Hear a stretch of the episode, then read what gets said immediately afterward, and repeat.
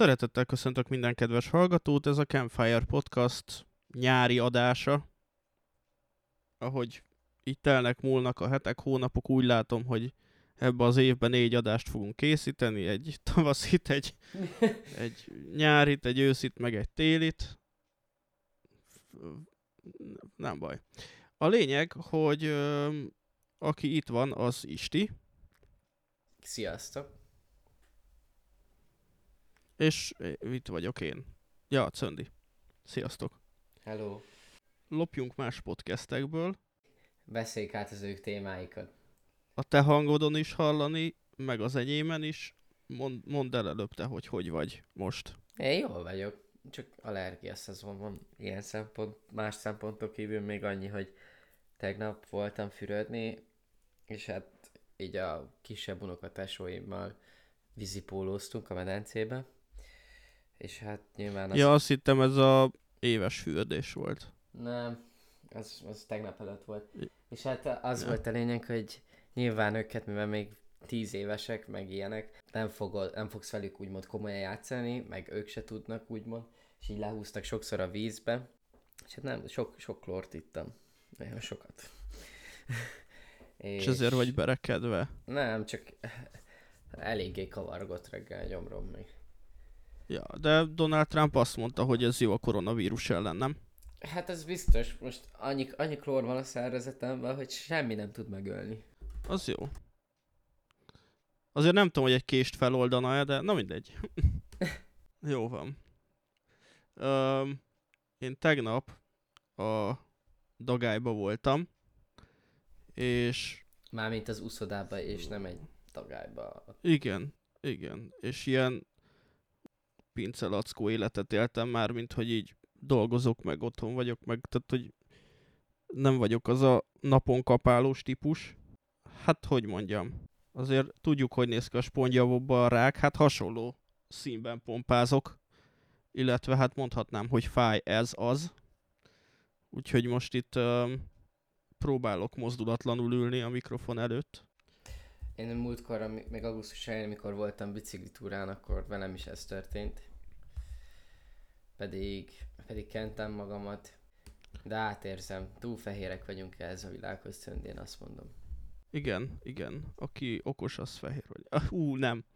Mi? Black, Black Lives Matter, én meg azt mondtam, hogy aki okos, az fehér. Tehát, hogy megkezdtük, megkezdtük a Ah, témázást. Játszottam egyébként a South Parknak a Fractured Butthole játékával így a napokban. A, úgy van a játéknak a nehézségi szintje, hogy, hogy a bőrszín alapján.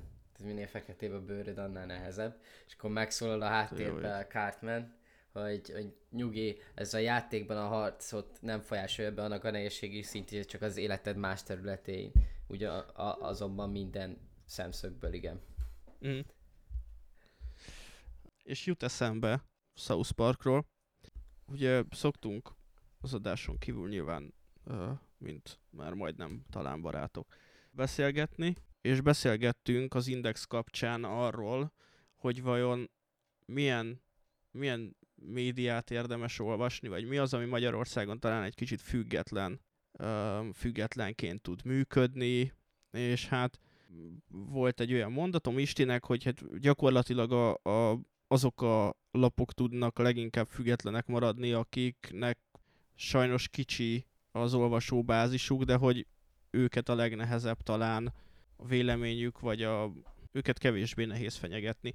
Minden esetre beleakadtam egy nagyon jó azonnali cikkbe, ennek kapcsán feliratkoztam a hírlevelükre, ami ami azt akarja, hogy heti három alkalommal, hétfőn, szerdán és pénteken egy reggeli fekete nevű összefoglalót küldenek e-mailbe, ahol fontosabb híreket osztanak meg röviden, illetve a végén 6-8 témáról van egy nagyon rövid pársoros ismertető és, és egy link, ami az ő cikkeikre mutat, tehát hogy utána ide át lehet kapcsolódni, vagy el lehet olvasni mást is, hogyha érdekel.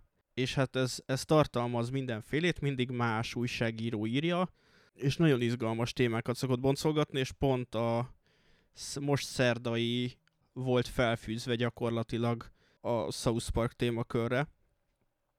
Um, innen jutott eszembe ez az egész. Jaj, ezt olvastam én is, igen. Gondolkozok, gondolkozok sok mindenen, és, Én és is. azt hiszem, azt hiszem, hogy a, mondhatod, hogyha neked most van izgalmas témád, mert nekem is van. Nekem is van, viszont én arra gondoltam, hogy még mielőtt ezekbe belemennék a témákba, én úgy gondolom, hogy kéne itt az adás előtt átvághatjuk most, amit eddig beszéltünk az adás utána. előtt. De Igen. hogy, hogy szerintem kéne egy ilyen magyarázkodós fejezet, hogy miért nem volt adás, és mikor Nem magyarázkodunk. Nem magyarázkodunk. De, mert azért Öm. megígértük, hogy két hetente lesz. Megígértük, hogy magyarázkodunk. Azt már senki nem veszi komolyan. De Öm. nem vagyunk ilyen emberek, tehát ne, nem, nem, nem szeretem azt, hogyha valamit megpróbálunk betartani, aztán nem sikerül, és akkor ja, tovább engedjük, mert utána bármit bejelentünk, akkor utána senki nem veszi komolyan. Jó, az a helyzet állt elő, hogy én költözök. Lukács szinte egész nyáron dolgozik, annyit elmondhatunk, hogy filmes projekteken, te pedig folyamatosan nyaralsz, bulizol és iszol. Ezért nem tudunk felvenni adást. Ezt még, még vissza kéne pörgetni áprilisig. Amikor felvettünk egy adást és nem raktuk ki. Igen, mert el, először Jó. is az volt a terv, hogy a karantén alatt gyakrabban lesz adás, csak aztán én nem gondoltam volna, hogy, hogy az egyetemem úgy gondolja, hogy hát nálunk nem lesz online oktatás, nem le kell menni többször emiatt az egyetemre, és hát Szöndi meg belecsúszott szépen lassan a költözésbe, ahogy telt az idő, és így nehezen tudtunk adást egyeztetni, és igazából kétszer egyeztettünk, vagy háromszor a nyáron így adást, viszont vagy az volt, hogy nagyon késő volt, vagy az volt, hogy felkészületlenek voltunk, ami önmagában általában nem jelent problémát, mert mindig van valamiről, amiről el tudunk beszélni, viszont, viszont amikor ketten vagyunk, ezt könnyen meg tudjuk tartani, de amikor hárman próbálnánk így adást összehozni, azért ahhoz kell tematika, mert szétesik így az adás ritmusa. Hát kicsit csapongósá válik. Másik pedig, hogy vettünk fel még a karantén alatt egy adást, igazából kettőt. De az a karantén után volt. Nem, az, amikor az Android Apple volt. Ja, Az még a, amikor kijött az új iPad. És Igen. hogy ott meg az volt a probléma, hogy nagyon úgy éreztük, és én azóta megtanultam egy életre, hogy amikor csinálsz egy adást, vagy egy műsort, bármit, nehezen tudod átadni azt, amit igazán akarsz olyan rövid idő alatt, mert hogy igazából az adásból az tükröződött le, mint hogyha mi nagyon lenéznénk, hogyha valaki Androidot használna, miközben nem fér bele úgymond az adás témába ezt így jobban kifejteni, és így az egész félreérthető volt, összeszedetlen, és akkor emiatt letöröltük. És azóta, amikor bármikor egyébként megnézek bármilyen interjút, akkor úgy vagyok vele, hogy biztos nem csak ezt gondolja, hanem hogyha lenne több ideje, akkor el tudnám magyarázni, csak hát van egy adáskeret mindennek, meg egy adás időtartalma. megjegyzem, hogy a, a podcast legelkötelezettebb tagja én.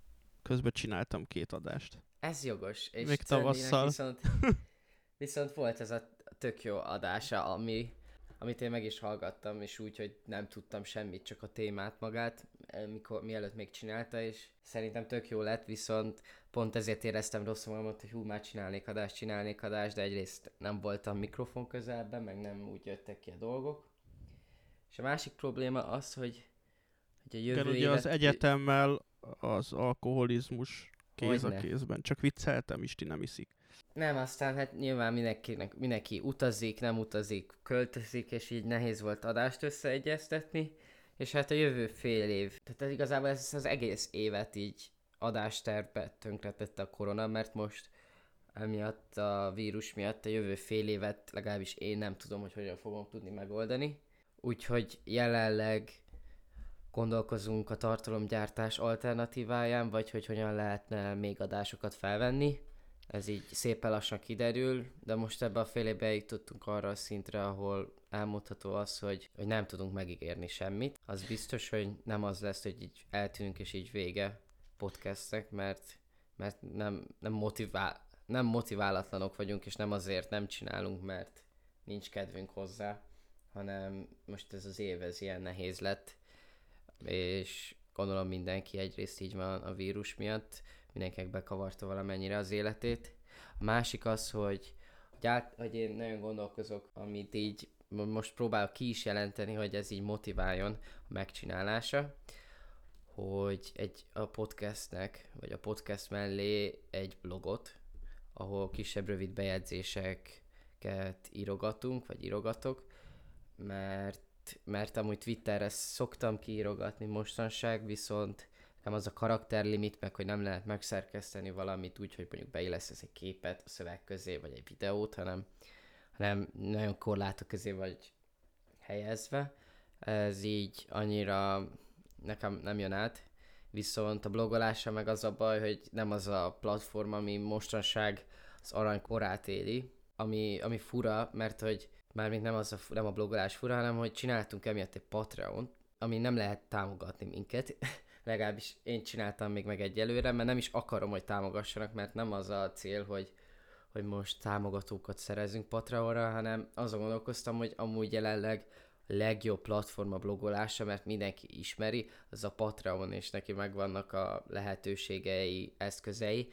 Nyilván nem egy WordPress, viszont előbb találja meg minden, mindenki ezt a platformot. bocsánat, csak hogy megjegyezném, hogyha ha tudtok olyan platformot, vagy van valami ötletetek azzal kapcsolatban, hogy Istinek ezt az ötletét, hogy lehetne még megvalósítani, akkor akár Instagramon is tudtok privátba írni, vagy Telegramon is lehet velünk kapcsolatba lépni, és eddig soha nem mondtuk, de a Campfire, amiben a campbe az A az egy négyes, kukac gmail.com-on tudtok nekünk e-mailt írni akár, nem Campfire Podcast? Nem, azt mondtam, Campfire Podcast, az gmail.com, de... Ja, igen, mert hogy azt nem akartam elfelejteni, a Kembe az A, az egy négyes. De egyébként bent lesz a leírásban. Minden esetre nagyon remélem, hogy meg lehet úgymond csinálni a Patreon vagy Patreonon, hogy ne lehessen támogatást kérni, mert tényleg nem akarok, nem akarok erre rámenni, és nyilván, hogyha egy idegen nyitja meg, akkor nem fogja érteni, hogy arra a tartalomra, amiket ki fogok tenni, miért akarnék úgymond pénzt elkérni, ami teljesen érthető. És hát jelenleg tényleg így vagyok, de hogyha valakinek van egy jobb ötlete, hogy hol lehetne ilyet csinálni, annak állok elébe. Két dolgot ismertem már ezelőtt is a blog.hu-t, ami most nagyon kérdőjeles, hogy mi lesz vele, hiszen az index megszűnése miatt. A másik pedig a Google-nek ez a blogrendszere, viszont az nekem nagyon nem volt szimpatikus.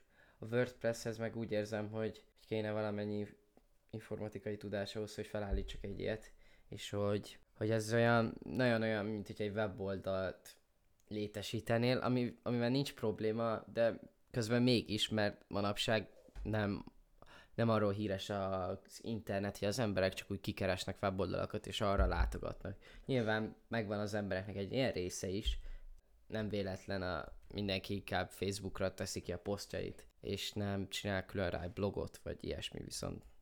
De alapvetően nem szeretnénk Facebookot csinálni. Igen.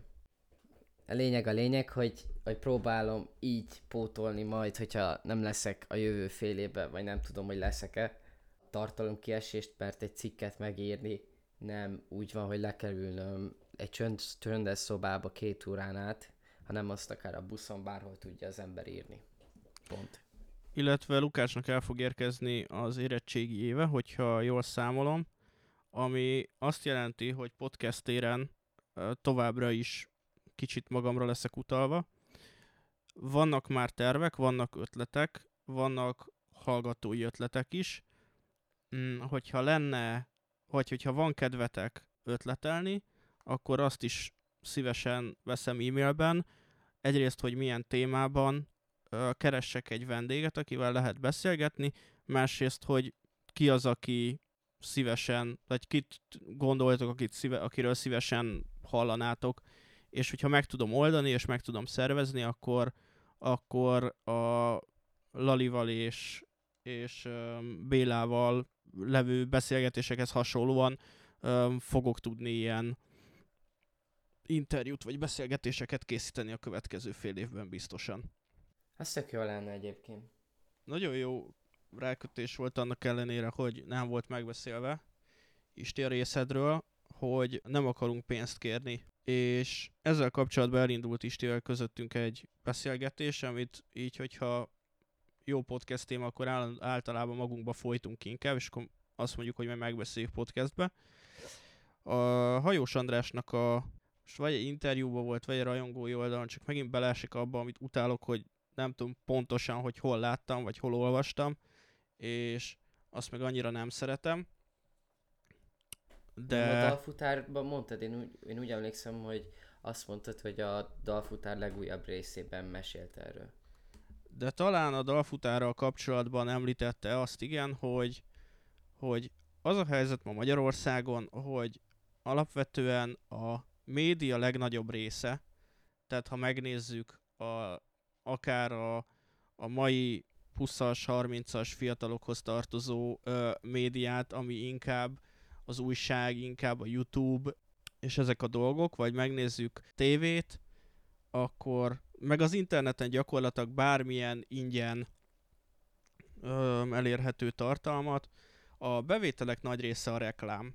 Ami észrevétel a számomra, illetve amit az András is, Hajós András is említett, hogy egyrészt a koronavírus miatt, másrészt pedig egyéb okok miatt, hogy azért, azért mégiscsak kezdünk erre immunisak lenni lassan, és megpróbálunk minden lehetőséget kihasználni arra, hogy ezekből a tartalmakból kizárjuk a reklámot, akár adblockerrel, akár előfizetési formulával.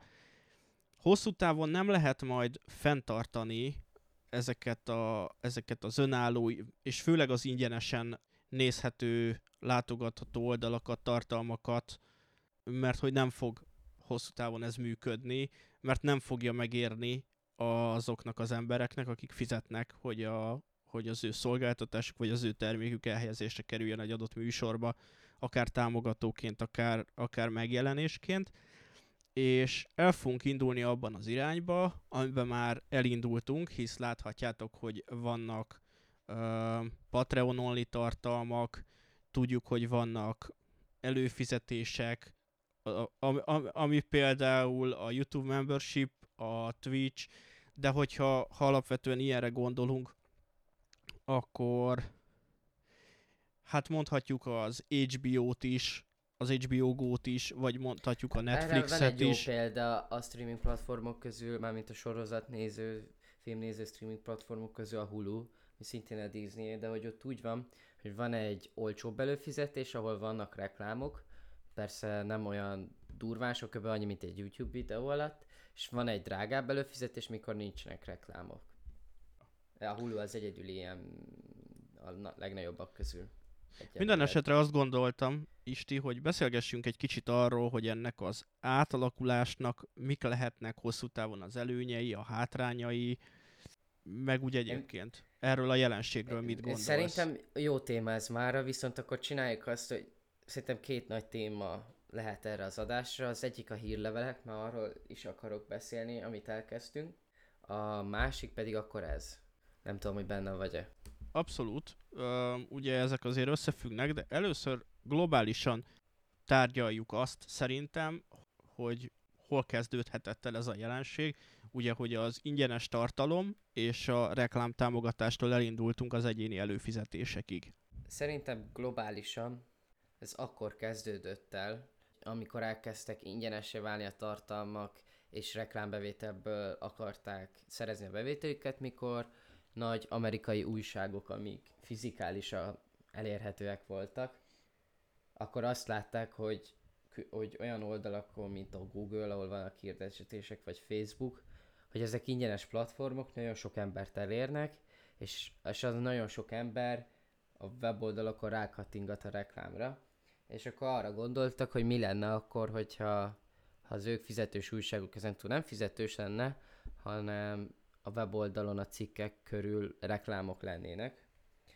Ami egy ideig óráig szerintem működött, de de most már nem tudom, én úgy gondolom azt, hogy az emberek megváltoztak, és már nem figyelnek annyira fel a reklámokra, hogy nem is az adblocker a probléma, hanem egyszerűen már az embereket nem érdekli az ilyen fajta reklám, amikor oldalt ilyen bárokban, vagy hogy lécekben helyezkednek el reklámok, mert nagyrészt megunták őket, és már, már tényleg amikor megnyitsz te is egy cikket, nem tudom, hogy vagy vele, ösztönből már azt olvasod, és nem azt nézegeted, hogy mi hol van.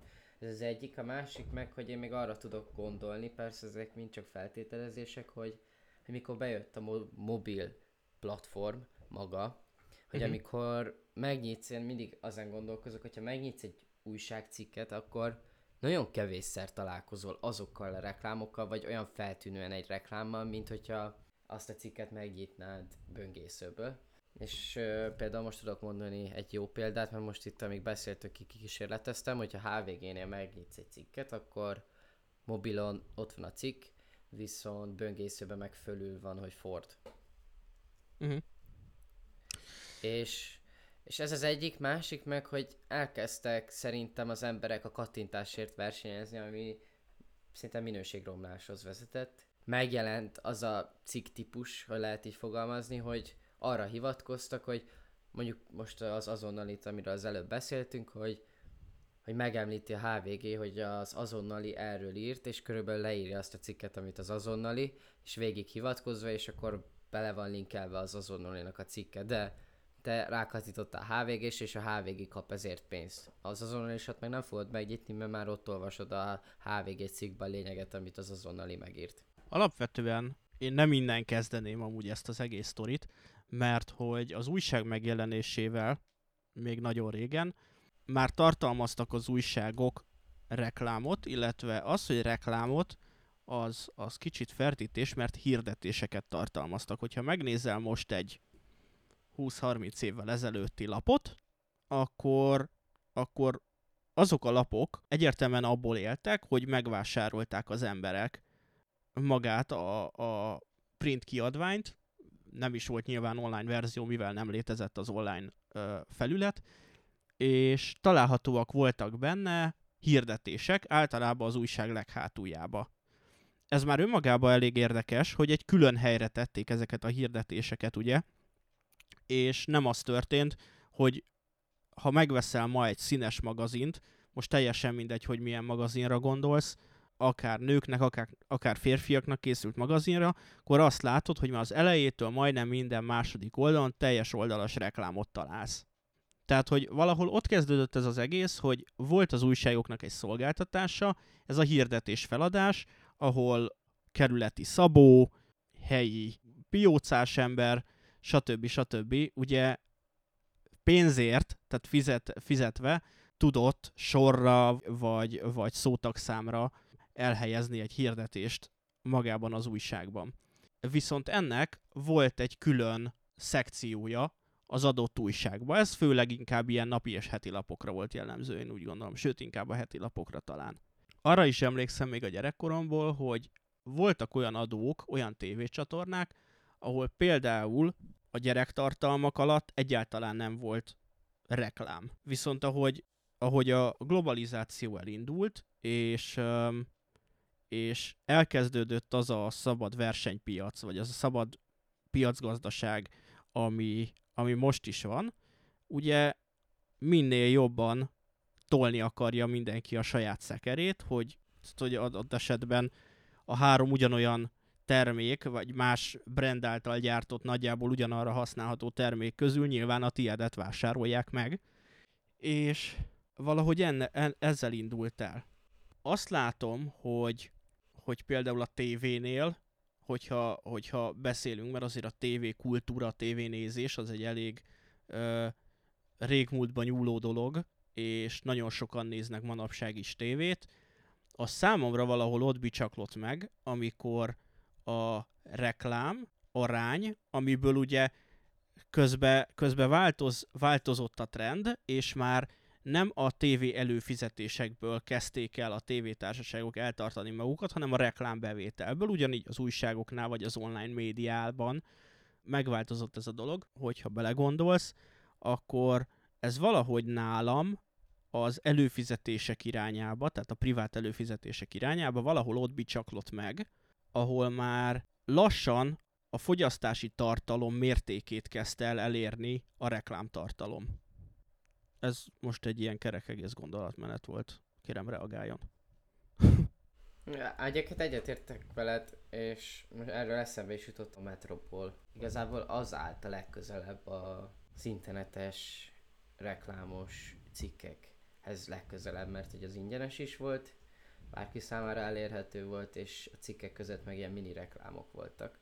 Amúgy elképzelhető, hogy, hogy ezzel az ingyenes újsággal, vagy hát az egyik egyik ilyen indulás az az ingyenes újságokkal, illetve az ingyenes szolgáltatások megjelenésével indult el ez, hogy elkezdték a, a bevételt meg a fennmaradást inkább a reklámbevételre ráterhelni egyes szolgáltatók. Viszont az az érdekes, hogy, hogy amikor elkezdtek bejönni az újságoknál az előfizetések, most így online, mint például a HVG-nál, meg most a 444-nél is, hogy megpróbálnak téged azzal meggyőzni, hogy fizess elő, hogy, hogy exkluzív tartalmakat, vagy minőségi tartalmakat fogsz kapni.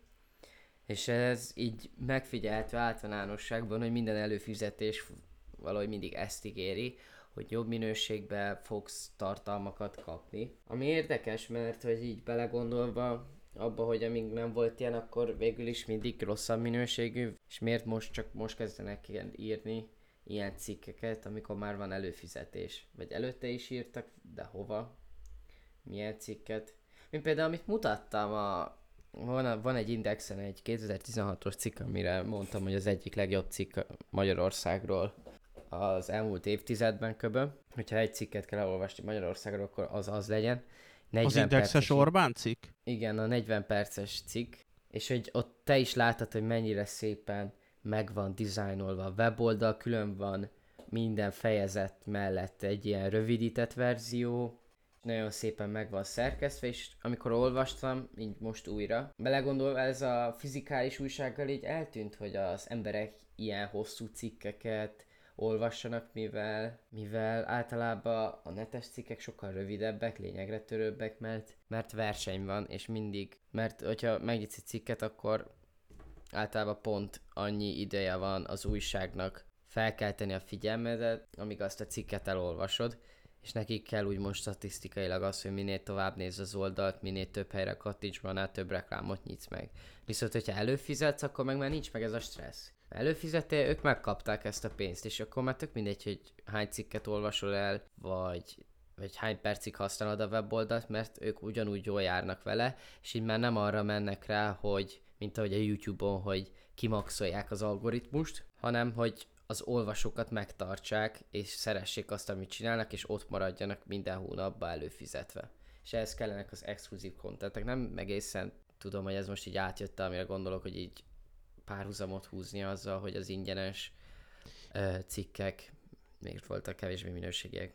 Hogyha ezt nevezhetem, bár nyilván ö, ilyen szó nem létezik, hogyha azt mondom, hogy pop-up kultúra, tehát nem tudom érzékeled de hogy mit akarok ezzel sugalni, tehát hogy lett egy olyan kultúra például az internetes médiában, ami nekem most kicsit hajaz a felugróablakra akár, a social médiába, a folyamatos értesítésekre, hogy folyamatosan menjen ki új tartalom, új cikk. Minden három percben jelenjen meg egy új cikk az oldalon.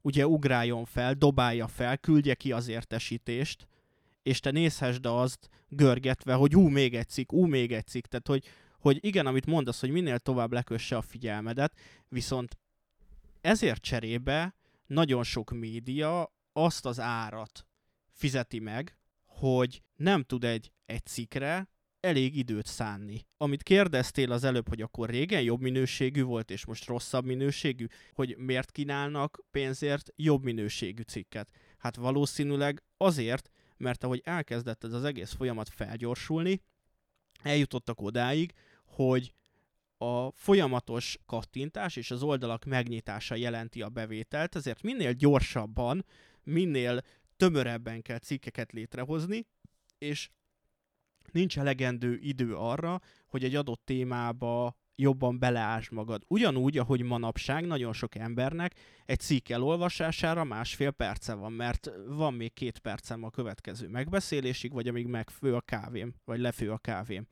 És pontosan ezért, amikor már nem tudjuk követni ezt az egészet, akkor válik érdekessé az a gondolkodás, vagy az a tartalom, hogy én mégse szeretnék, mit tudom én, egy, egy száz karakteres cikkből elolvasni 40-et, hanem inkább fizetnék mégiscsak, viszont akkor azért magának a tartalomnak legyen valami nagyobb hozzáadott értéke. És itt a Meti Heteoros, nem illik így mondani a srácoknak, Keltnek és Póliferinek nagyon igaza volt, azt hiszem ezt pont Póliferi mondta, hogy ne kérjenek ezek az újságok támogatást, vagy ha jól emlékszem, és remélem, hogy jól idézek, azt fogalmazódott meg benne, ha lenne egy olyan újság, amire azt mondanák, hogy 2000 forint a, a havi előfizetés, és ezért jó minőségű cikkeket raknak ki, akkor azt ki kell fizetni, azt meg kell, arra szánni kell pénzt, és azt érdemes olvasni. De azzal a rendszerrel, amit mondjuk a 444 csinál, hogy mennek, és ezt nem ő fogalmazta meg így, csak én alakítom át így ezt a dolgot, hogy az a rendszer, hogy támogass minket, mert csak így tudunk megélni, de közben ugyanazt a reklámközpontú pörgetős tartalmat kapod, vagy trágyát, néha exkluzív tartalmakkal kiegészítve, az, az viszont nem egy működő dolog. Hogy, hogy most visszatérjünk oda, hogy egyszer voltak az előfizetők, utána lettek a reklámok, és akkor most már a reklámból nincs elég bevétel, akkor most mégis léci legyél előfizető, de akkor még ott van a reklám is, és igazából megpróbálunk mindenhonnan pénzt kérni, de ez már lassan senkinek nem jó. Mert aki a reklámért fizet, a kitolt rekláma az egymilliómodik lesz az oldalon is, úgyis adblockert használunk, annak, aki előfizetés normális cikket le, ö, szeretne olvasni, annak a hirdető miatt úgyis csak rövid cikkekre telik, tehát hogy maga ez a rendszer, a kettő együtt valahogy nem működik, szerintem. Az egyetértek. Amikor elkezdett bejönni szinte mindegyik ilyen nagy magyar oldalon, nem csak a 444, az Indexnél is, meg a HVG-nél is, hogy támogass őket havi x forinttal, de hogy miért ingyenes a cikk, kaptok a reklámból is bevételt, a minőség nem változik, hanem igazából ezzel akarják a kiesett reklámbevételt pótolni, ami az évek során számukra kiesett. Viszont én ebben nem kapok vissza semmit, és úgymond az embernek oké, okay, hogy van egy mögöttes ö, lényege annak, hogyha őket támogatod, de hogy én ebből nem kapok vissza semmit. Ez olyan, mint hogyha Pistike osztogatná, miért pont Pistikét mondtam? Pistike osztogatná a Metropolt a, az aluljáróban, te meg adnál érte pénzt. Közben megkapja a fizetését érte. Igen. Kicsit én ezt így érzem, hogy akkor már kapjak én is vissza valamit, és például, hogyha van egy Patreon egy YouTube csatornához, szívesebben fizetek elő egy olyan ért, aki mondjuk ad cserébe valamit, és nem kell olyan nagyon durva különlegességeket, de hogyha például azt adja, hogy előbb kapjon meg a tartalmat, már akkor is elmondhatom, hogy legalább adott vissza valamit. Azért, Igen. mert hogy ezt az ingyenes tartalomért még pluszba fizetek. Viszont a média birodalmak valamiért nem gondolták ezt így az elmúlt években, hogy, hogy amúgy kéne is ezért adni valamit, és amúgy jó, hogy a 444-et felhoztad, mert, mert hogy szerintem ők erre a jó példa, hogy nincs idejük megcsinálni egy cikket, mert egyrészt kicsi újság, meg kell szerezni a kattintást, és ezért sokkal hatásvadászabb cikkeket készítenek, és sokszor nagyon sok hibával, tartalmi hibával, helyesírás hibával, viszont amikor vannak ezek a projektjeik, a, azt hiszem a projekt.444.hu-n, mint például volt most ez a makro, ami így a környezetvédelem, klímaváltozás, a járványal foglalkozott, mint újság, az úgy volt, hogy ezen a projekt oldalukon X embert kértek, hogy támogassák ezt az újság létrehozását, uh-huh. és én például támogattam, és pont ma is még olvastam bele, mert nem volt időm az elmúlt hónapokban végigolvasni, de hogy tök jól meg van szerkesztve, meg hoztak külföldről is cikkeket, amiket lefordítottak, meg interjúalanyokat is szereztek, és nem egy ilyen féloldalas cikk van, hanem több oldalon átírnak. Nem egy ilyen kvázi, ilyen teljesen effort lesz valamit kapsz cserébe. Igen, és ugyan azok írják, mint azokat a elrontott vagy hatásodás cikkeket a weboldalon, viszont itt meg átjön a tényleges tehetségük, ami miatt látszik, hogy nem véletlen lettek úgymond újságírók, hogy, hogy mennyire faszán összerakták ezt az újságot. És, és hogy én szívesebb, hogyha például a 444 csak ilyen újság lenne, ami miatt elő kéne fizetni, akkor szívesebben csinálnám azt, mint hogy felmenjek a 444.hu-ra és az, a sima cikkeiket olvassam, ami, amiből a reklámokat szedik, mert hogy úgy érzem, hogy ténylegesen javul náluk a minőség azzal, hogyha pénzt kérnek el. Igen, és Nem hát tudom, ez megint egy olyan dolog, ami, ami nem hangzik olyan jól, de hogy amit a koronavírusnak köszönhetünk, hogy azzal, hogy nem tudtunk elmenni vásárolni, azzal, hogy nagyon sok üzlet nem volt nyitva, azzal, azzal ugye elindult egy olyan folyamat, hogy csökkentek a reklámbevételek.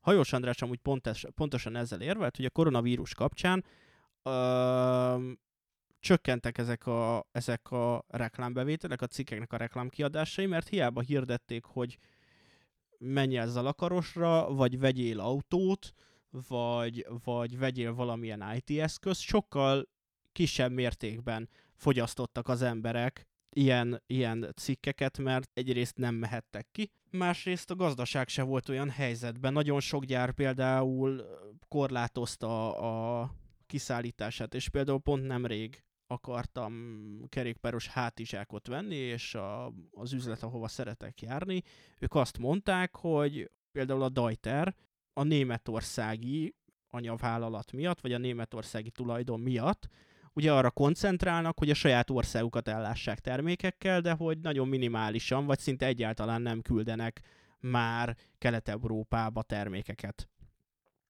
Addig, amíg a helyzet nem javul. Azt akarom viszont ho- ö, emellé hozni, hogy nagyon érdekes kérdés, amit, amit mondtál is a hírlevelekkel kapcsolatban, úgy egyébként, de még nem akarok áttérni a hírlevelekre, hogy ennek a rendszernek is lesz majd egy idő után egy másik oldala, ahol még egyáltalán nem tartunk, de vizionálok egy olyan dolgot, és nagyon kérdéses számomra, hogy mi lenne, vagy mi lehetne ennek a megoldása, ugyanis ha elkövetkezik az az idő, hogy az online újságok, vagy az online média, teljesen mindegy, hogy miről van szó, zenéről, ugye, ugye nagyon sokan mondják azt, hogy, hogy a zenestreaming szolgáltatók nagyon rosszat tesznek magának a, a zenekészítőknek, annak, hogy nagyon alacsony áron adnak nagyon nagy mennyiségű zenét, és ugye akkor ebből nagyon kevés a bevétele egy előadónak, vagy egy,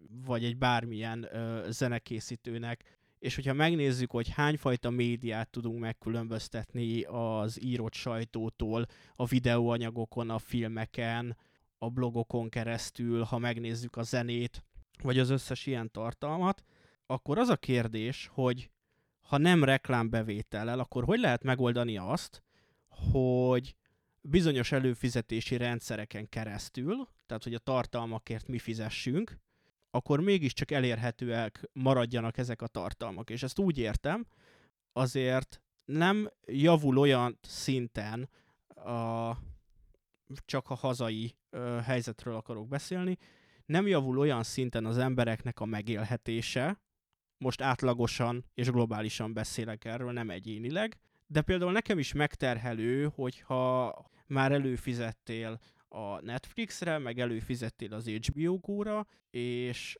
van azt hiszem most két aktív Patreon támogatásom, emellé jön egy Spotify, emellé jön egy még valami, és hogy nagyon hamar bele tudunk abba futni, hogy a reklámmal nem támogatott. Ugye van a YouTube Prime, Premium.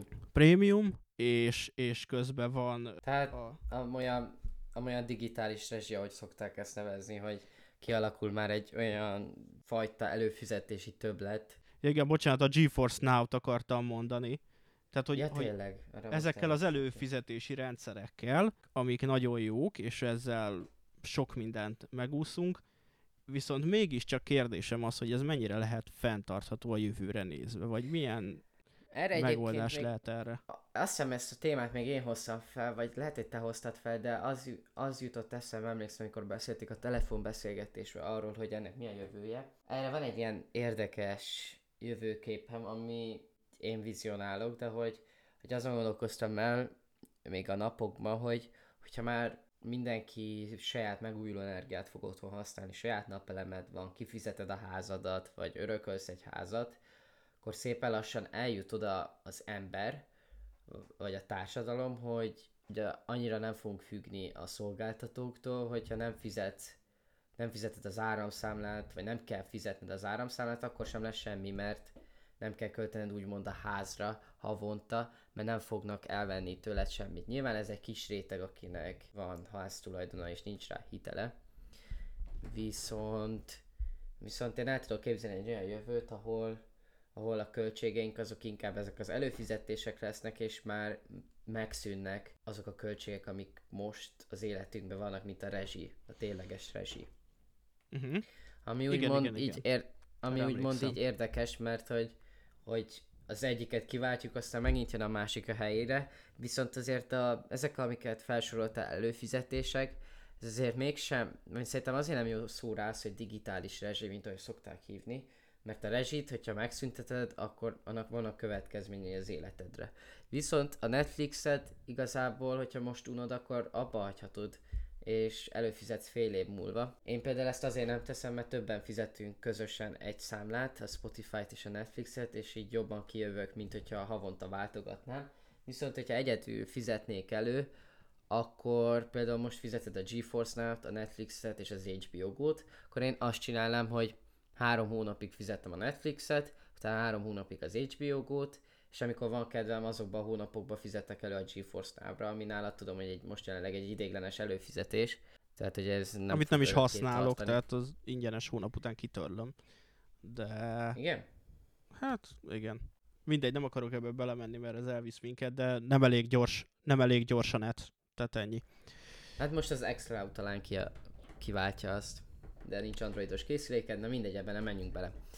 Szóval, szóval, hogy szerintem azért nem lesz ezzel gond, mert mert például azon gondolkoztam, hogy oké, okay, hogy van a HVG-nek is ez az előfizetése, de annyira durván sok cikk nincsen, mint amennyi érdekelne, és amikor összejön egy X mennyiség, akkor előfizetek rá, egy hónapom lesz elolvasni őket, miután elolvastam, akkor lemondom az előfizetést, utána majd lehet, hogy akkor előfizettek, nem tudom milyen előfizetések lesznek mondjuk a 444-re, akkor azt fizetem egy X ideig, aztán a másik újságot, Igen, de hogy alapvetően ez azt jelenti, hogy akkor ez még nem működik jól. nem, hogy nem működik jól, hanem Illetve, ha hogy fizetsz érte, nem fognak, pont amit mondtam, hogy nem fognak olyan mennyiséget csinálni, ami 0-24 pörög, mert nem arra mennek rá, hogy kattintsál, hanem arra, hogy megtartsanak. És nyilván mindenkinek van egy úgymond egy kedves előfizetése, mint a legtöbben mennek a Netflix, hogy oké, okay, hogy kevés Netflix exkluzív van az évek során, amik nagyon jók, viszont már megéri azok miatt fenntartani, meg még mellett a kicsi dolgok miatt. Viszont, hogyha van, nagyon szereted mondjuk a Netflixet, és van pár dolog, ami az HBO-n érdekel, és azokat megnézed, és azt látod, hogy hát most nincs arra pénzed, hogy fenntartsd ezt, akkor inkább aztán mondod, mert úgyis tudod jó, hogyha este azért lehet elég lesz a Netflixen megnézni egy másodlagos filmet, és ha mondjuk ha HBO-n folytatódik a trónokharc, akkor arra újra előfizetsz, de hogy nem fogod érezni azt, amikor hazamész, hogy úgymond hiányérzeted lesz, már amennyire lehet hiányérzeted egy termék iránt. Mm, Igen. Igen. Bocsánat, közben itt teljesen elgondolkodtam, és uh, nyilvánvalóan most a milliárd dolláros vállalkozásomat fogom az ötlet kiadásával alá aknázni, de elgondolkodtam azon... én jegyzetelek. Jó, rendben van. Elgondolkodtam hosszú távon, hogy, hogy egyre nehezebb dolog ezeket az előfizetéseket menedzselni. És, és, és gondolkoztam azon, hogy mi lehetne erre a megoldás. Mert hogy, hogy alapvetően az a legnagyobb probléma, bocsánat, mindjárt reagálok rá, csak megpróbálom kifejteni. Alapvetően az a probléma, hogy most is van az előfizetési 5-6-7 olyan szolgáltatás, amire előfizetek. Mindegyiknek honlapja van, mindegyikre külön jelszó, be kell jelentkezni, megadod, az egyiket Paypal-lal fizeted, a másikat kártyával fizeted. Tehát, hogy az egyiket euróba, a másikat dollárba, a harmadikat Kuala Lumpuri jenbe, tehát hogy, hogy Te teljesen Revolut reklámot akarsz csinálni? nem akarok egyáltalán. Miért? Mert egy, látom, merre akarsz kiukadni, de hogyha van egy Revolut netkártyád, akkor az is lényegtelen, hogy milyen pénznemben van, meg nem is tudnak lenyúlni. nem alapvetően egyáltalán nem ez a lényeg, hanem az a lényeg, hogy számomra például ez egyáltalán nem átlátható. Az, hogy mik a havi kiadásaim, vagy milyen előfizetéseim vannak, az nagyon gyakran nem átlátható. Vissza kell néznem az előzményeimet, nem jut már minden az eszembe. Az jutott az eszembe, ami már régebben az eszembe jutott, és már több adásban szerintem beszéltem erről, amikor azt mondtam, hogy három darab, sor, három darab filmes platformra kell előfizetnem azért, az HBO-ra, a Netflixre, meg már mit tudom én, tehát van egy olyan sorozat, ami talán a Showtime-on érhető el, és hogy az embernek két, három, négy platformra elő kell fizetni ahhoz, hogy megnézzen sorozatot, de hogy ez az egész egy, egy nagyon nagy káosz. És azon gondolkoztam, hogy mennyire jó lenne egy olyan platform, vagy egy olyan közös oldalnak a létrehozása, ahova ezek a különböző médiafogyasztások belennének csatornázva. Belennének csatornázva a zenék, belennének csatornázva a támogatások, a sajtó, az influencerekkel kapcsolatos fogyasztások, ahol ugye a filmnézés, a sorozatnézés, ahol egy helyen, egy darab oldalról, egy darab számla megadásával te szinte csúszkákat mozgatva meg tudnád adni, hogy mik azok a szolgáltatások, amiknek az előfizetését te szeretnéd bekapcsolni, mi az a szolgáltatás, amit szeretnél elérni, és ezen, erről az oldalról, ezen keresztül, vagy egy applikáción keresztül lehetne ezekre az oldalakra bejelentkezni, nem kéne hozzá 17 ezer jelszót tudnod, nem kéne hozzá fejben tartanod, mert megmutatná, hogy mire vagy épp előfizetve, mire mennyit fizetsz, mi ennek a, az összértéke, és ezen keresztül, a rendszeren keresztül lehetne levonni a pénzt, és rákereshetnél arra, hogy ha te a gazdasággal kapcsolatban szeretnél magyar és angol nyelven olvasni, akkor lelistázhatná, hogy mik azok az újság előfizetések a gazdasági szcénába, amivel ö, lehetne foglalkozni, vagy, ö, vagy ha te azt mondod, hogy szeretnéd az X sorozatot megnézni, akkor ő meg tudná mutatni, hogy ezen a platformon érhető el most, és megkérdezni, hogy szeretnél-e ebbe a hónapba előfizetni, és akkor csak áthúznád, berakná neked a listába, és automatikusan minden hónapba, egy adott időpontba fizetné neked a számlákat a platformok felé, és intézné a bejelentkezést, és minden egyéb ilyen dolgot. Közben egyébként amúgy elég jó ötletezés, meg kéne védetni. Részben ez sose fog megvalósulni, mert ha belegondolsz az App Store-ba, ez mind lehetséges, hogy előfizes egy helyen az összes előfizetésedre, és látod, hogy havonta mennyit fizetsz elő. Hogy ez azért nem fog megvalósulni, mert az App Store-nak nem, nem kedvező az, hogy egy alkalmazás ezt megengedje neked, hogy előfizes egy alkalmazáson belül más előfizetésekre egyrészt, a magának az alkalmazásnak sem fogja megérni, mert rá kell tenni a 30%-os Apple profitot, és még akkor elő is kéne fizetned mondjuk a Spotify-ra, ami szintén van 30%, mert hogy az Apple-on keresztül fizetsz, és így egyrészt sokkal drágább lenne, így nem használná senki, másrészt lehet, hogy még az Apple Policy nem is engedi, hogy megnyis egy App Store-on belül egy másik alkalmazást, amire előfizet, mert hogy olyan sose lesz, hogy megnyomsz egy gombot, és akkor előfizet a Spotify-ra egy másik alkalmazáson keresztül. Egyrészt a store-ok, a Google Play Store, meg az Apple Store miatt sem, mert akkor értelmetlen lenne a létezésük, mert tulajdonképpen amit mondasz az ez. Csak Magyarországon sokkal nehezebb megtalálni így a platformokat, mert például ott van az Apple News, amin előfizet egy előfizetése több amerikai újságra, és, és hogy ez inkább megint ilyen lokalizációs probléma, meg hogyha belegondolsz, a Apple Store-ra beírod azt, hogy streaming, és akkor kiadja az előfizetéseket, a Netflixet, meg a Hulu-t, meg ilyeneket. És akkor igazából mm-hmm. látod egy helyen, sőt, van ilyen, hogy collection, mert mint amikor beírsz egy szót, és hogyha van ö, ezzel kapcsolatban az App Store-nak egy collection akkor ők összegyűjtik egy helyre ezeket, mint például most megnéztem a streamnél, és írnak erről még egy külön cikket, ahol itt betették az összes streaming platformot egy helyre. És előfizethetsz rájuk, ha akarsz, és az App Store-on belül meglátod az előfizetéseit között, hogy havonta melyikre mennyit költesz. Viszont amit küldtem neked weboldal... Bocsánat, az a elmé... problémám az App Store-os, meg az Apple-on keresztüli előfizetéssel, hogy az, az szerintem akadályozza ezt a folyamatot, hogy ezen keresztül, vagy egy ilyen rendszeren keresztül el, elő lehessen fizetni, mert ugye az Apple azt csinálja, hogyha az ő rendszerén keresztül fizetsz elő bármire, ugye akkor automatikusan leszedi a 30%-ot belőle. Igen. Ami ugye rettenetesen sok. Tehát most gondolj be, egy szolgáltatásnak majdnem az egy harmadát. És Igen, hogy... viszont fel is kell tartani ezt a rendszert, ezzel én úgy vagyok még. Hát, jó, De hát ez, most igen, jelenleg... messze vissza ez a dolog, elég nehéz. Meg másrészt igazságot szolgáltatni. Most az Epic Gamesnek ezzel van ügye. Az igen. Apple ellen, igen, igen. ellen.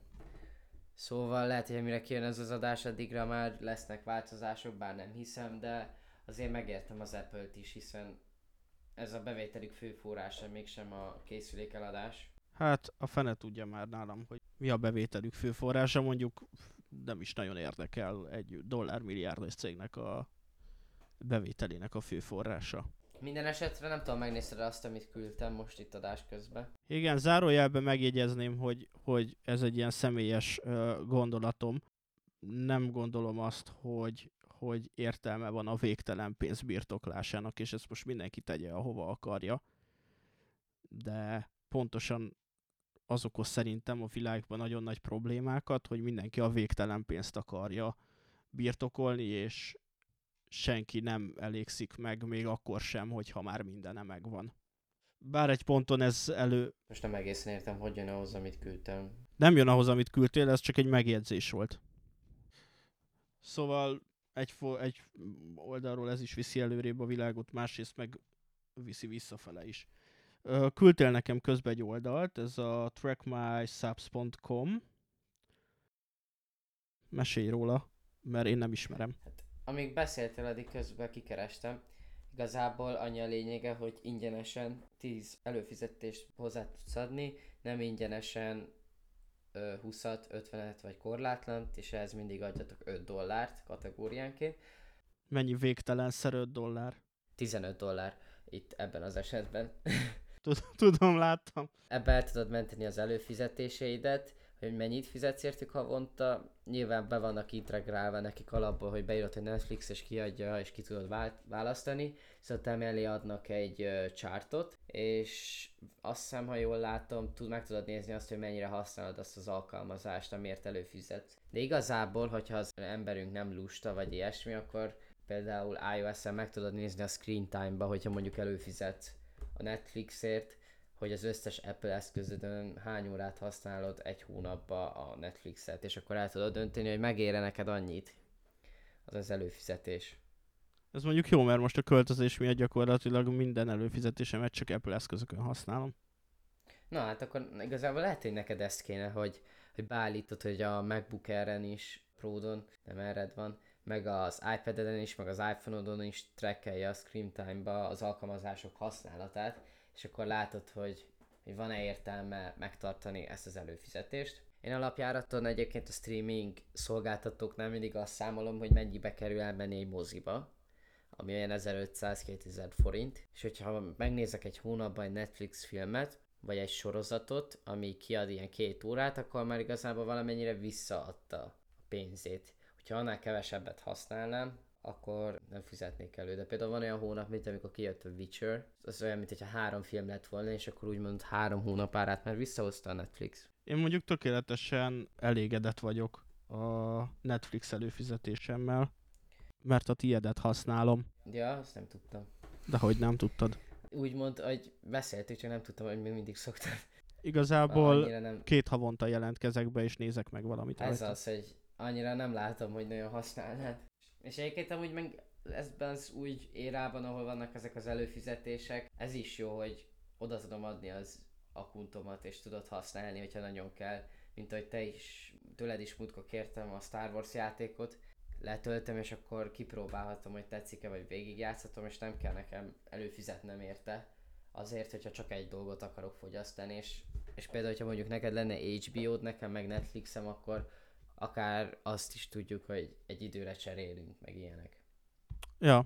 Ne kelljen ezzel gondja lenni az embernek. Szóval hogy én emiatt nem aggódok, hogy túl sok előfizetés lenne, az nyilvánvaló, hogy minél több ilyen előfizetés van az évek során, és egyre több lesz szerintem ilyen lehetőség, annál jobban fogjuk váltogatni, és annál jobban kezdünk el majd erre figyelni, és lehet, hogy erre majd az olyan szolgáltatók, mint az Apple és a Google megpróbáljanak minél jobban segíteni, hogy te is lásd, hogy igazából van-e értelme ennek az előfizetésnek, vagy nem.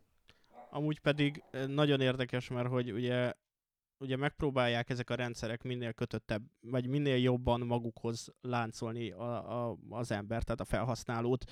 Ugye nagyon sok ö, esetben, amikor ilyen Android vs Apple viták vannak, akkor szokott ilyen megfelelő jev lenni az, hogy de hát az Apple-től, vagy de hát a Google-től fizetek elő a tárhelyre, amint tárolom az összes adatomat, stb. stb. És hogy az, amúgy ez olyan szempontból nem biztos, hogy egy jó lépés, hogy még jobban oda tudnak láncolni, amikor már az ő rendszerén keresztül fogod az összes előfizetésedet tárolni, vagy az össze, összes előfizetésedet menedzselni, Ettől függetlenül amúgy egy érdekes dolog lenne, hogyha ez a két ilyen világplatform úgymond megpróbálna ez irányba lépni, mert, mert egy ilyen egy ilyen központosított menedzselési rendszer amúgy tényleg sokat segítene szerintem. Szerintem is egyébként, de szerintem ezt majd a sztórok fogják meghozni, és nem lesz erre külön egy alkalmazás. Ja, hát igen, ez a szomorúbb. Viszont amúgy, amit még ki akartam emelni, ezzel az előfizetési rendszerrel kapcsolatban, úgyhogy most ide akkor a végére beszúrom, hogy ami, ami ennek még rettenetesen nagy előnye, hogy onnantól kezdve, hogy én fizetek elő azért az információért, amit megkapok és amit elolvasok, onnantól kezdve, itt az Index példáján elindulva, amíg reklámbevétel tart el engem, vagy amíg különböző befektetők tartanak el engem leginkább, tehát a nagy részét ők adják össze a fenntartásomhoz, addig reális veszélye van annak, hogy a tartalomgyártásba, a tartalomgyártás irányultságára, minőségére lesz valamilyen fajta befolyás, viszont onnantól kezdve, hogy én egy tartalomgyártóhoz lojálisan a pénzemet odaadom neki azért, hogy létrehozzon egy tartalmat, amit én szívesen fogyasztok, ez meg fogja tudni erősíteni a tartalomgyártóknak, beszéljünk bármilyen tartalomgyártásról, meg fogja erősíteni a függetlenségüket. Tehát azt gondolom, hogy ez például egy pozitív út ebből a szempontból, illetve sok szempontból gondolom ez pozitív útnak, főleg mióta uh, meghallgattam, hogy valamelyik gyógyszeripari cégnek most már van Forte fejfájás csillapítója 8-tól 14 éves korig, amitől enyhén futkározott a hátamon a hideg, mert már 8 évesen is, amikor egy kurva kemény szövegértést elolvasol, és ettől megfájdul a fejed, már akkor is kapjál be egy bogyót rögtön de egy perc múlva hat. Mm, mondjuk ez a Forte, tehát én nincs megszabva az, hogy a Forte az milyen erősségű, és lehet, hogy, hogy a gyerek... Nem biztos, hogy Forte volt, lehet, hogy Ultra volt, vagy Liquid, vagy valamelyik De ezek csak akkor lehet, hogy ilyen névdobálazások, mert azért megvan szabva egy limit, mármint, hogy, hogy egy gyerek mekkora dózist kaphat, és nem lesz olyan, hogy ez a gyógyszeripar nem ilyen nem ilyen könnyen rugalmas, hanem vannak rájuk ö, szabályozások. Ne próbáljunk már 8 éveseket is rávenni arra, hogy kapkodják a gyógyszert, amikor a felnőttek már amúgy is éjjel, éjjel, éjjel élen járnak abba, hogy mindenre bevesznek valamit. De vannak olyan gyerekek, akik migrénesek. Jó. Én is migrénes okay. voltam. félrevittük ezt a témát. Nem, nem, nem, nem úgy alakul ki, hogy pszichológiailag, hanem, hanem azt veszed észre, hogy nagyon fáj a fejed és hány ingered van és az ellen meg nem az jó, hogy hát akkor bírt ki papikám. E, valóban, de az ellen az se jó, hogyha a tévé alapján minden vélt és valós tünetedre beveszel valamit, hanem hogy egy orvoshoz elmész. Például most, most ez egy kicsit ilyen kitérés, de hogy, hogy játszottam mostanság a tévé előtt, mert kaptam kölcsönbe egy PS4 Pro-t, mire most nem lesz idő erről beszélni, hogy az élményekkel azzal kapcsolatban, de hogy hogy úgy álltam, vagy ültem folyamatosan, hogy beállt a nyakam.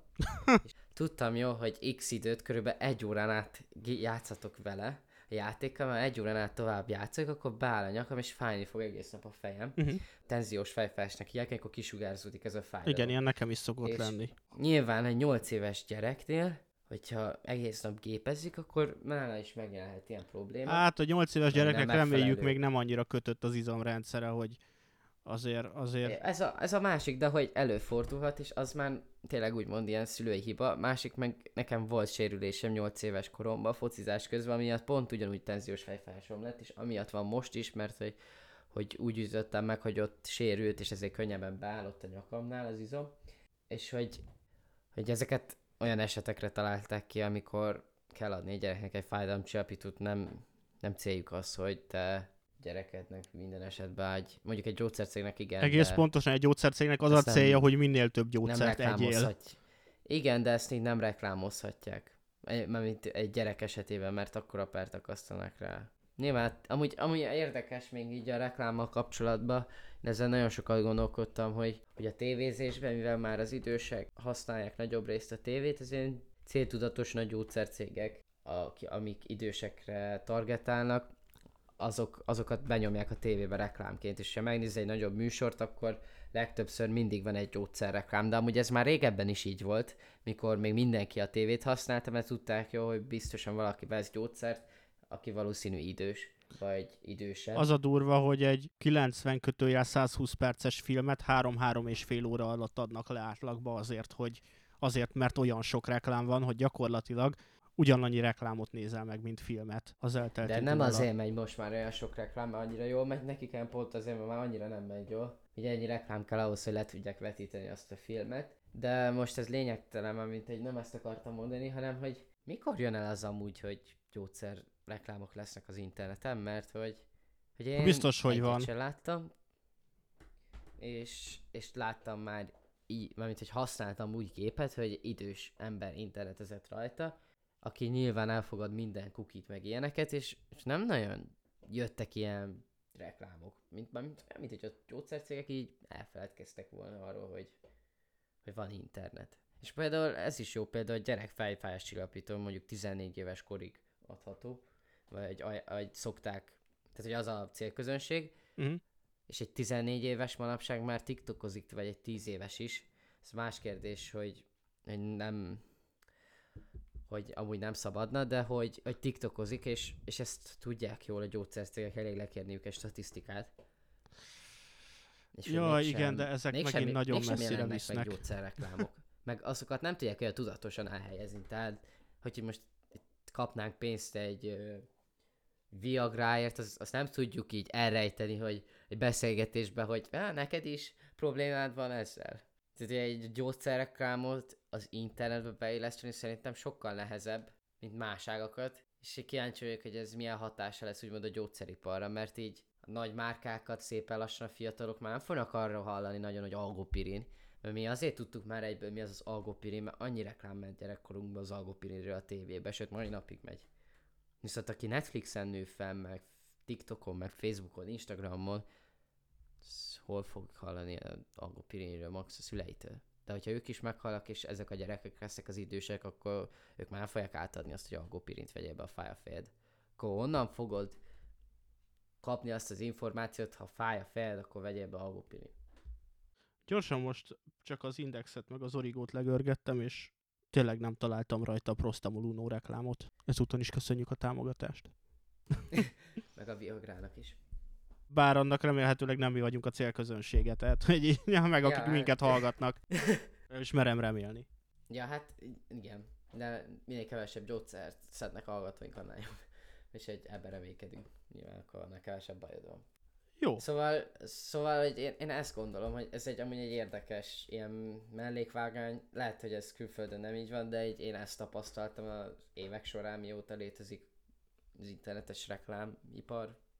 Nyilván vannak azok, és azok ebben nem tartoznak bele, amikor ilyen átverések vannak, hogy van egy ilyen nagyanyó, és akkor hogy 120 éves, és ezt csinálta meg, hogy vértisztítás, mert hogy ezek önmagukban sem igazi gyógyszerek, és hogy alapból ezek úgymond illegálisak lehetnének, csak jogi úton kihasználják a rendszert, hogy nem ilyenekre gondoltam, mert azok mindig is voltak, hanem tényleges gyógyszermárkákra, amit, amit a tévében is leadnak. Hogy ilyenek nincsenek az interneten. És nem valóban. tudnak könnyen alkalmazkodni ez a rendszerhez. Ugyanígy, hogy egy gyógyszercég keresne ilyen social marketingest, akkor megkereshet minket. Bár néha az ember belefuthat egy How to get a big penis today reklámba. Igen, Egy-két, egy, egy-két oldalon. de egy algopirinbe sose. Szóval azt gondolom, hogy most ezt a lőfizetéses reklám témát jól lekerekítettük, úgyhogy én ebbe nem mennék tovább, viszont akartál még beszélni vala, azt felvezeted? Még az elején az adás elején elkezdtük firtatni a hírlevelek témát, Ó, tényleg. és igazából Cöndivel egy ideje már beszélgettünk a hírlevelekről, mint, mint egy médiafogyasztási eszköz, mivel mindenki gondolom hallott az Index úgymond megszűnéséről, tehát a jelenlegi Index a mostani újságírók felmomlásáról, és most átküldtem Cöndinek egy grafikont, amit majd be fogok linkelni az adásnaplóba is, és hogy ami miatt igazából engem elkezdett érdekelni ez a téma, mint egy hírlevelek, ez mégpedig abból indult ki, hogy, mint ahogy említettem, hogy az index megszűnése, ami azért is érdekes, mert a statisztikák szerint a nem kormánypárti média havi megtekintések számát az Index 46%-ban birtokolta többi újsághoz képest. És nagyon sok embernek ez volt a kezdőlapja, és általában, hogyha a magyar médiában akartam tájékozódni, akkor én is először azt nyitottam meg, és hogyha valamilyen témában utána akartam olvasni, akkor, akkor is ez volt a kiindulási pont. Aztán bocsánat, hogy az számomra, az számomra teljesen meglepő, hogy a 444.hu az 6%-ot birtokol az Index 46-jához képest, mert én bőven azt hittem, hogy a 24.hu-nál előrébb jár a 444. Én is őszintén. Meg a, mert hogy akkor elmondjuk, aki nem nézi a leírást éppen, hogy az Index, ne, ez egy januári adat, az Index 46, 24.13, HVG 9,58, és a portfólió 9% körülbelül, és 7% körülbelül a 444. A többi meg a maradékon osztozkodik. Hát mondhatni a maradék kicsit kevesebb, mint egy negyedén a fogyasztóknak. Igen. És hogy dilemmába voltam, hogy ezután mi lesz, hogyha... Mert hát nem lesz úgymond magyar médiában kezdő oldalam. Mert hogyha külföldi médiáról akarok tájékozódni, akkor általában Google alapján, vagy más alapján keresek meg témákat.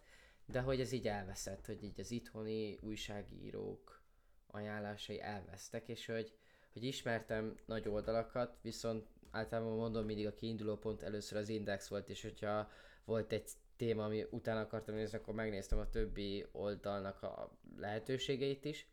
Viszont most kell egy új kezdő oldal, ami gondolom sokan vannak így, és, és Cöndi lepett meg azzal, amikor átküldte az azonnalinak egy podcastjét, ami utána azt nem, mondta, azt, azt te küldted át adás. nekem. Igen, ezt mondtam, nem? Nem, Lehet, hogy akkor rosszul mondtam, de... amikor te átküldted bocs. nekem a podcastet. Igen, átküld, átküldtem egy podcast adást, és utána mondta Cöndi, Bocsánat, hogy csak hogy mi is volt az apropó, hogy elkezdtünk beszélgetni ugye a fehér orosz helyzetről, és én mondtam Istinek, hogy, hogy, hogy sajnos nem találok olyan hihető forrást, vagy olyan forrást, amiből, amiből ezt e- e- erről többet tudnék meg, mert szerettem volna erről beszélni, viszont, viszont nem szeretek olyanba belefutni, vagy nem szeretek valamiről úgy beszélgetni, hogy nem tájékozódtam előtte eléggé.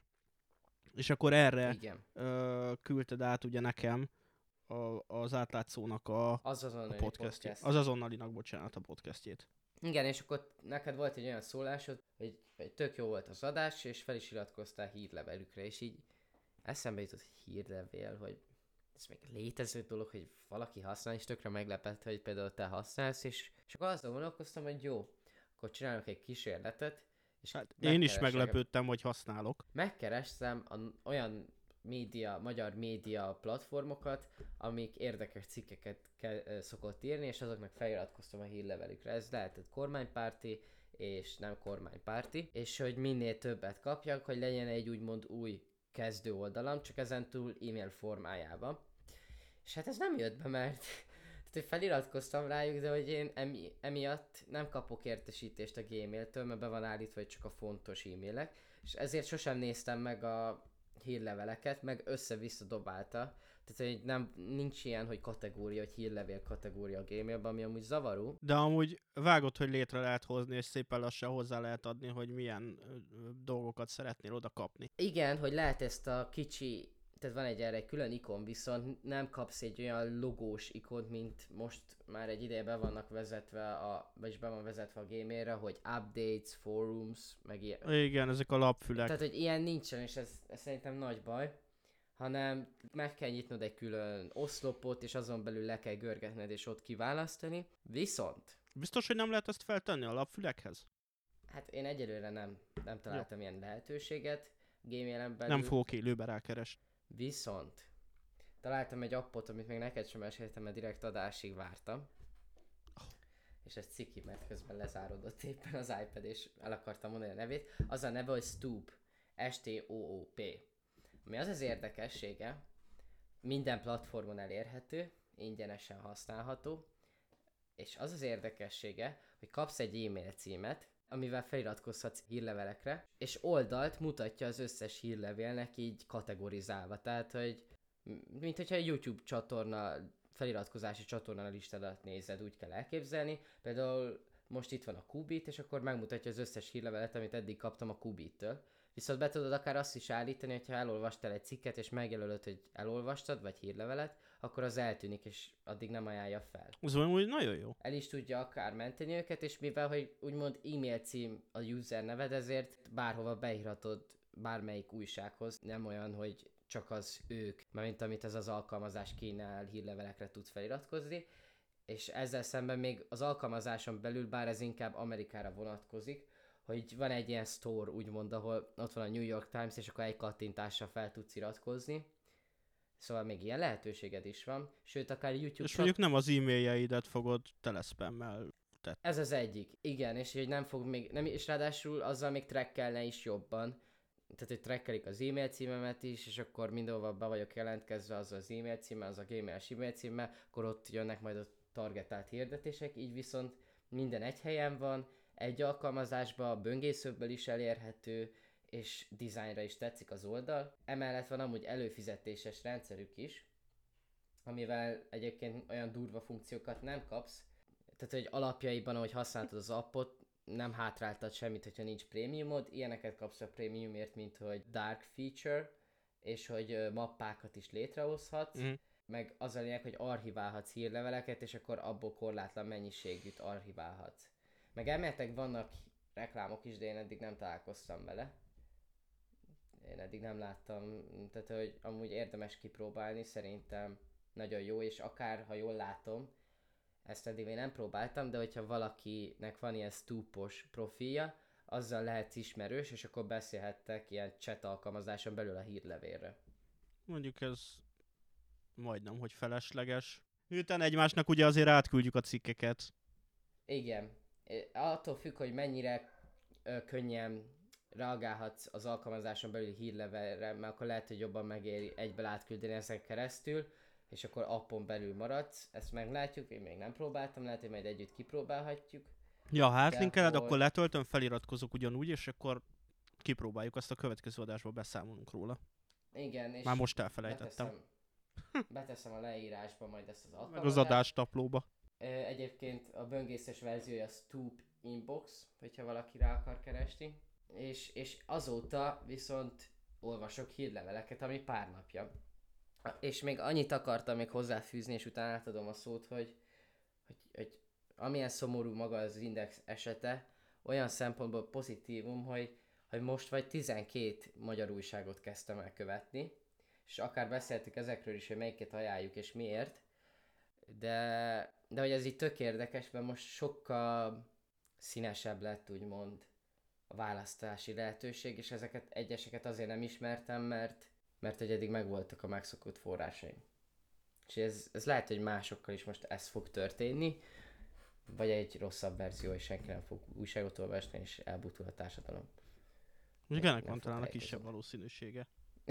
De hát ugye, ugye én a, ezt már sok adásban mondtam szerintem, hogy reggel az autóban a jazzit szoktam hallgatni, azon belül pedig a millás reggelit, és nekik szó, szokott lenni valamikor a műsor elején, olyan 7 óra után néhány perccel egy hírovat, és hát ott alapvetően a G7.hu-nak, a privát bankárnak, az M4-nak, portfolio.hu-nak, tehát ezeknek az újságoknak a cikkeiből szoktak idézni, tehát hogy én, én ez alapján is um, rátaláltam már, már pár egyéb újságra. Az a kérdésem, most így megfogal... két dolog fogalmazódott meg bennem. Hogy lehet az, hogy a szünet óta, csak ezt a hallgatók nem tudják, hogy volt egy szünet, én kezdtem el sört inni, és te beszélsz egyre furábban. Mi tényleg? Furábban beszélek? Nem, csak, nem, nem, nem, nem, nem, csak vicceltem. Hát néha egy kicsit, de nem, vicceltem. Szóval, Basszus. szóval ne érezd magad rosszul egyáltalán. Egy, nagyjából két óránál járunk lassan, és úgy el fogunk kezdeni fáradni, tehát hogy ezt lehet érezni néha. Az a hát kérdésem, hogy... pedig igazából ez pörgött végig az adás alatt, és úgy érzem, nem tudtam jól kiadni magamból. De érthető, érthető, amit mondasz, csak néha keresed a szavakat. De ezzel nincs semmi baj mert hogyha valamit Kezdjük nagyon el akarok, ha valamit nagyon el akarok mondani, akkor, akkor nálam is néha túlcsortul a tár, és előrébb járok a gondolatba, mint amit mond. Azt akartam kérdezni, hogy mit figyeltél meg a hírlevelekkel kapcsolatban, bár még csak pár napja olvasod ugye őket, mit figyeltél meg a hírlevelekkel kapcsolatban, hogy a benne kapott írások másak-e, mint a cikkek, amiket az, az oldalakon olvasol. Engem ez érdekel. Mert, mert én a reggeli feketénél pont ezt szeretem, hogy ott a cikkeket egy valamilyen tematika alapján, de hát, hogy van, van a, annak ellenére, hogy más, hogy több téma is van egy hírlevélbe, de hogy mégiscsak van egy ilyen egész átgondolt, összefűzött dolog, és hogy látszik rajta, hogy nagyon sok munka van benne, vagy hogy, vagy hogy látunk egy minőséget, annak ellenére, hogy ugye a, a, az anyaújság is egy, egy, egy minőségi lap. Tehát, hogy azért az eredeti cikkek is, vagy hát a, a napi online cikkek is nagyon jók. Az a baj, itt van előttem az átlátszó.hu, és elfelejtettem, hogy az azonnaliról beszélek. Azonnalit említettél. Igen, akkor jó. Szóval, hogy mit látsz a hírlevelekbe? Hogy ezt jó, hogy felhoztad, mert tényleg én is azt érzem, egy kicsit olyan érzés, mint amikor valakinek ilyen személyes blogját olvasod. Ami érdekes is, mert hogy mostanság, hogy elkezdtem ezt a blogolás miatt így nézegetni a dolgokat, hogy sok helyen van az a lehetőség, hogy a blogodat úgymond átalakítod egy hírlevélé, uh-huh. és hogy az emberek úgy olvassák a tartalmadat, és, és tényleg azt érzem, mint egy blogot olvasnék, legtöbbször pedig, pedig például az azonnalinál is nem előtt, tehát hogy nem csak a hírleveleit olvastam, hanem előtt olvastam, és ezt a személyes megszólítást nem érzékeltem előtte, mint most itt hírlevélben. Aha. Ami tök jó amúgy. Alapvetően, alapvetően az még egy, egy tök érdekes kérdés szerintem itt a hírleveleknél, hogy fizetnél-e érte. Illetve ha, hogyha most, most azt mondod, hogy fizetnél érte, akkor mennyit fizetnél egy hírlevélért? Az az érzésem van őszintén a hírlevelekkel kapcsolatban, hogy attól félek, hogy megint egy süllyedő hajóra ültem fel, mert hogy nem azt vettem észre, hogy, hogy ez egy új tendencia lenne, hogy hírleveleket hoznak létre az újságok, és hogy ez lenne egy úgymond egy új bevételi forrás, és ezért nem is gondolom azt, hogy nagyon sok ö, előfizetéses hírlevél kezdene most új kialakulni. Külföldön vannak ilyenek, Magyarországon is ismerek párat, de hogy hogy nem látom azt, hogy ez egy olyan tendencia lenne, mint hogy Magyarországon minden egyes újság elkezdett, vagy hat darab podcastet létrehozni. Igen, azt én is szeretem. Minden esetre figyelj, most az, hogy, hogy egy újságnál van egy elektronikus előfizetés, és hogy ezt elektronikus előfizetésnek hívjuk, és egy alkalmazás vagy egy platform kell a megjelenítéshez, vagy hogy ugyanezt megkapod az e-mail fiókodba pénzért, azért az annyira nem nagy különbség. És az, elektroni- és az elektronikus kézbesítés az mégiscsak egy szimpatikusabb dolog, mert hogyha fel vagy iratkozva mondjuk 4-5 online magazinra, akkor mind a 4-5 online magazint, amire feliratkoztál, annak a privát tartalmára, azt meg kell nyitni. Külön a hol- honlapon, külön bejelentkezéssel. Viszont egy előfizetéses hírlevélrendszernél ugyanezt a tartalmat te adott esetben egy e-mail fiókba, és azon belül, hogyha be tudod állítani, akkor egy mappába kapod meg. És az ugyanolyan, mint hogyha jönne a kézbesítő, és az egy darab postaládádba bedobálná ezeket. És nem be kéne menni az öt szerkesztőséghez az öt újságodért. Igazából szerintem a legjobb az lenne, hogyha egy olyan alkalmazás lenne, mint a Google News, amit megnyitsz, és akkor kapsz híreket az összes újság oldalról, amit követsz, és a Google News-on is van olyan lehetőség, hogy hozzáadod a kedvenc újságodat, csak az a baj, hogy amikor megnyitod, és ott eláraszt cikkekkel, akkor nem az alapján építi fel, ami alapján követed uh-huh. az újságokat.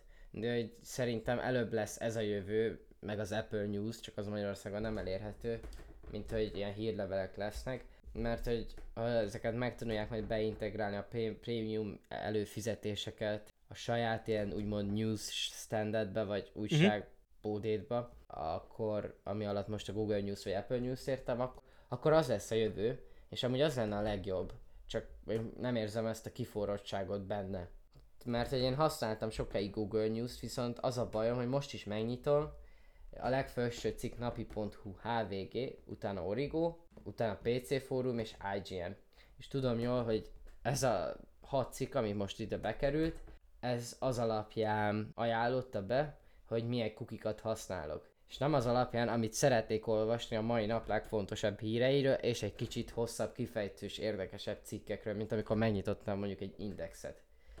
És emiatt nem használom már a Google News-t.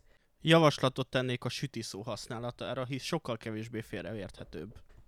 Ja, ez mondjuk igaz. Mint hogy elfogadod a... és használod a kukikat. Pedig amúgy a Google Newsnak van előnye, csak mindig ugyanezt csinálja, hogy ez legfelső cikk, napi.hu, HVG, Origo, és a napi.hu-t nem szoktam meg az Origo sem nagyon úgymond így napi szinten megnyitni, de annyira olyan, mint hogy a Google News konkrétan szerelmes lenne a Pedig- napi.hu-ban, mert állandóan azt ajánlja be. Fontos Viszont az van egy objektivitás. És Igen, bocs. van egy olyan előnye, hogyha ott itt van ez a napi.hu cikk, akkor van egy ilyen Google színű ikon, és arra rákattintok, akkor kikerest az összes magyar média platformon, legalábbis aminek van RSS feedje, ezt a cikket, ami ugyanebben a témában, vagyis ugyanerről a témáról írnak, és akkor most erre rákattintok, akkor ki, itt felajánlja az Indexes, HVG-s portfóliós cikket, ami ezzel kapcsolatban készült, ezzel a témával kapcsolatban készült, viszont én beszeretném állítani, lenne ilyen opció, hogy oké, okay, hogyha, fel, hogyha több újság ír erről a témáról, akkor először ettől az újságtól ajánlja ezt a cikket, és ez Mhm. nincsen meg benne. Tehát, hogy oké, okay, nekem annyira nincs nagyon nagy bajom a napi.hu-val, de annyit nem olvasom, hogy így ismerjem az újságíróit, és ezért nem tetszik, hogy megnyitom, és ez az első ö, oldal, akitől ajánl cikket. Aha. Hm. És nem tudsz sorrendet csinálni. Igen, Vagy és nem tudok top listát. sorrendet csinálni. Csak olyat hogy, hogy, olyat, hogy letiltom ezt az újságot. De azt meg nem szeretném, mert nem azt akarom, hogy ne lássak tőlük cikket, hanem azt szeretném, hogy mondjuk az index cikkét lássam ebbe a témába. Releváns először. témában releváns újságcikkét lásd. Igen. És Nem, amúgy meg igen. például mondjuk, hogyha ha van mondjuk Amerikáról egy cikk, mondjuk Trumpról, akkor meg nem az Index véleményét szeretném látni, nem a New York Times-ét például most mondtam egy. Igen, abszolút értem. És hogyha ezt meg lehetne csinálni, akkor, akkor ezt használnám, és akkor azt mondanám, hogy többet nem használnék hí- hírlevelet, és, és, és a tökéletes hírforrás világban élünk, ahol úgy kapom meg a híreket, ahogy én szeretném, de nem így van. És, és bassza meg a Blick Rouge, mert vagy 600-szor ajánlotta be, amíg életemben nem hallottam, hogy létezik, és letiltottam, és még most is adja. Nem értem, hogy... Hát um, erre én se fogok tudni most válaszolni. Szóval úgy érzem, hogy ezt a témát is sikeresen kiveséztük, viszont teljesen tökre érdekelne engem, hogy, hogy ti, a hallgatók, vagytok-e valamilyen hírlevélre felolvasva, illetve hogy olvastok-e valamilyen olyan újságot, amit például mi nem említettünk, és hogy azt miért olvassátok. Úgyhogy öm, várnánk tőletek bármilyen fajta visszajelzést, akár a podcasttel, akár a mai témákkal kapcsolatban is. Ugye egyrészt a Gmail címünkre, ami a camferpodcast, gmail.com, és a camp az C4MP. Úgyhogy itt találtok meg minket, megtaláltok minket még az előkészítettem.hu-n, csak vicceltem, előkészítettem az elérhetőségeinket, de közben Isti küldte a... Fasságokat. Nem, azok izgalmas dolgok voltak. Csak ezért bezártam a, az Ankoron a leírásunkat. Elértek minket továbbra is a Campfire Podcast Discord szerverén, ahol játszani szoktunk, és akár csatlakozni is lehet, vagy csak egy jót beszélgetni. Találtok minket a fő oldalunkon, az anchor.fm per Campfire kötőjel podcast oldalon, Instagramon a Campfire Podcast Hu felhasználó alatt, illetve van egy Telegram csatornánk, itt a műsor alatt található linken tudtok csatlakozni és jókat beszélgetni, illetve a Gmail címünk, illetve még a twitter.com per campfirepod alsóvonás hu oldalon, és továbbra is Senkit nem érdekel, majd megnézzük a leírást. ez mind senkit nem érdekelt, de köszönjük az intronka, intronkat Szultánnak és a Newsan Studiónak. Na, az viszont igen. newsanstudio.hu Azt hiszem. És hogyha tényleg valaki tud valamilyen oldalt, ami blogolásra jobb, akkor szóljon. Köszönöm. úgyhogy nem tudjuk mikor, de jövünk. Addig is ö, megköszönjük, hogyha a hallgatott platformon értékeltek minket, vagy visszajelzést adtok. További jó napot kívánunk mindenkinek. Isti, köszönöm, hogy itt voltál, és most folytatjuk egy privát beszélgetéssel. Sziasztok! Ezt Sziasztok! meg leesett a laptopom.